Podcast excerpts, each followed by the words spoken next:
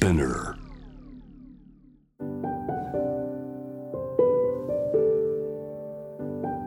福本敦子の聞くコスメ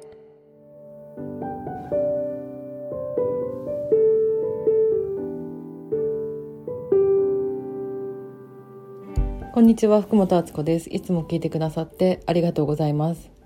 今月に1回地方に行くっっていう生活を今年はしてみてるんですけどそれね特になんか理由はこれっていうのがなくってなんかその方が自分がバランスがいいしお仕事もなんかいろんなことがパフォーマンスが上がるって気がついたので何日間か外に出るようにしています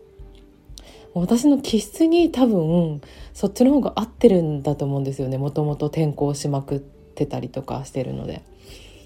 でそんな中で今日気づいた話をちょっと今日したいんですけど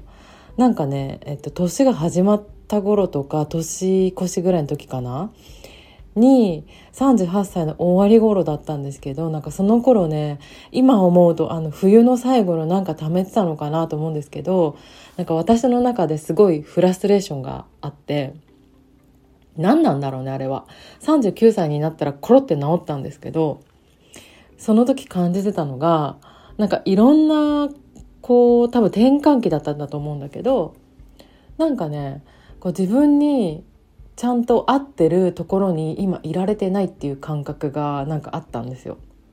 これちょっと抽象的だから分かりにくいかもしれないんですけど自分に合ってる人とか自分に合ってるお仕事とか自分に合ってるパートナーとかなんとなくこう微妙にこう外とのことがずれてる感じがしてなんかいまいちフィットしないなみたいななんかもっとこれっていう感じがあるんじゃないのかなっていうのをすごい考えててでそれがなんかこういつまでたっても出てこないみたいななんかそういうフラストレーションがあったんですよ。なんかそういうことは皆さんにもあるかなと思うんですけどでそれでなまあ行き詰まってたのかなと思うんだけどこれっていう出来事があったわけじゃないのね。でもそんなようなことを感じていて、えーと、2月の頭か1月かな京都に行く前の時にもうちょっとその状態がずっと続いてるしなんかここでこう違う風必要なんだけどちょっとどうすることもできないみたいな感覚になってなんか同じところをこうループしてる感じがすごい気になっててもうよくわかんないけどもなんかもう京都行くしかないなみたいな感じでとりあえず行ったんですね。で行った結果1週間ぐらい向こうにいてでなんかその間にいろいろ気が付くことがあってちょっと前の放送でもその話してるんですけどまあ本当土地がこう綺麗っていうか自然がすごい多いからスーってこう自分の中のざわざわが収まっていく感じももちろんしたんですけどなんか友達いないしあの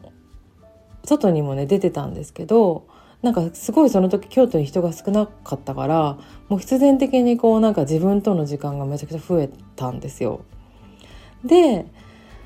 なんか2日3日ぐらいした時にこう何するってわけでもなかったんですけどあなんかこれなんかこの間まで感じてたやつ私すごいなんか外に探してたからそうなったんだなと思ってもうほんとなんか自分の中でやるべきこととかこう内側から出てくることじゃなくってたまたまその時声かけてくれた人だったりお仕事だったりっていうそれがもうマッチすることももちろんあると思うんですけどその時はなんかどれもなんかうーんっていう感じだったんでなんか私がこう自分でやりたいこととか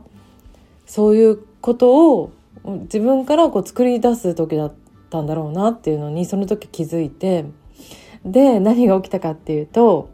ずっとこれ進んでるのかな？進んでないのか大丈夫ってなってたある本の原稿があるんですけどあのそれがですねあの植物療法士の森田先生とこの番組にもポッドキャストのゲストで出てくれていた森田敦子先生との、えっと、対談も含めたエッセイ本でして、まあ、テーマがうんそういう生きることについて書いたっていうか去年お母さんと母親と,、えーと、病で亡くなってるんですけどその近辺に起きた自分のその心境の変化とかなんかそういうものを書いてるものなんですけど